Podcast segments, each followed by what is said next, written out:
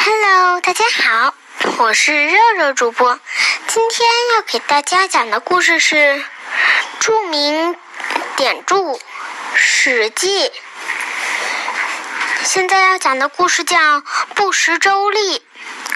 唐朝曾经有两位非常有气节的人，就是伯夷和叔齐兄弟。他们是当时孤竹国国君的儿子，从小很要好，形影不离。有一次，老师讲了尧、舜、禹把地位禅让给贤能之人的故事，兄弟二人被深深的打动了。他们决定先向先进们学习。父亲死后，兄弟二人都想把王位让给对方，先后逃到了周国。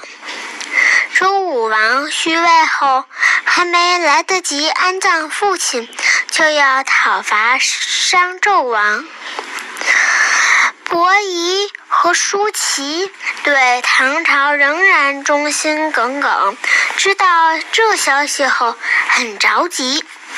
他们拦住武王坐骑，劝他不要进兵，还差点被侍卫杀死。武王推翻商朝，夺取天下后，定国号为周。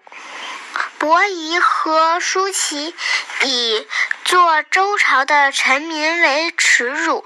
坚决不吃周朝的大米，他们躲进深山采野果，找蔬菜充饥，最后都饿死在山上。后来人们就用不食周历来赞美那些节义之士。好了，今天的故事讲完了，小朋友们晚安。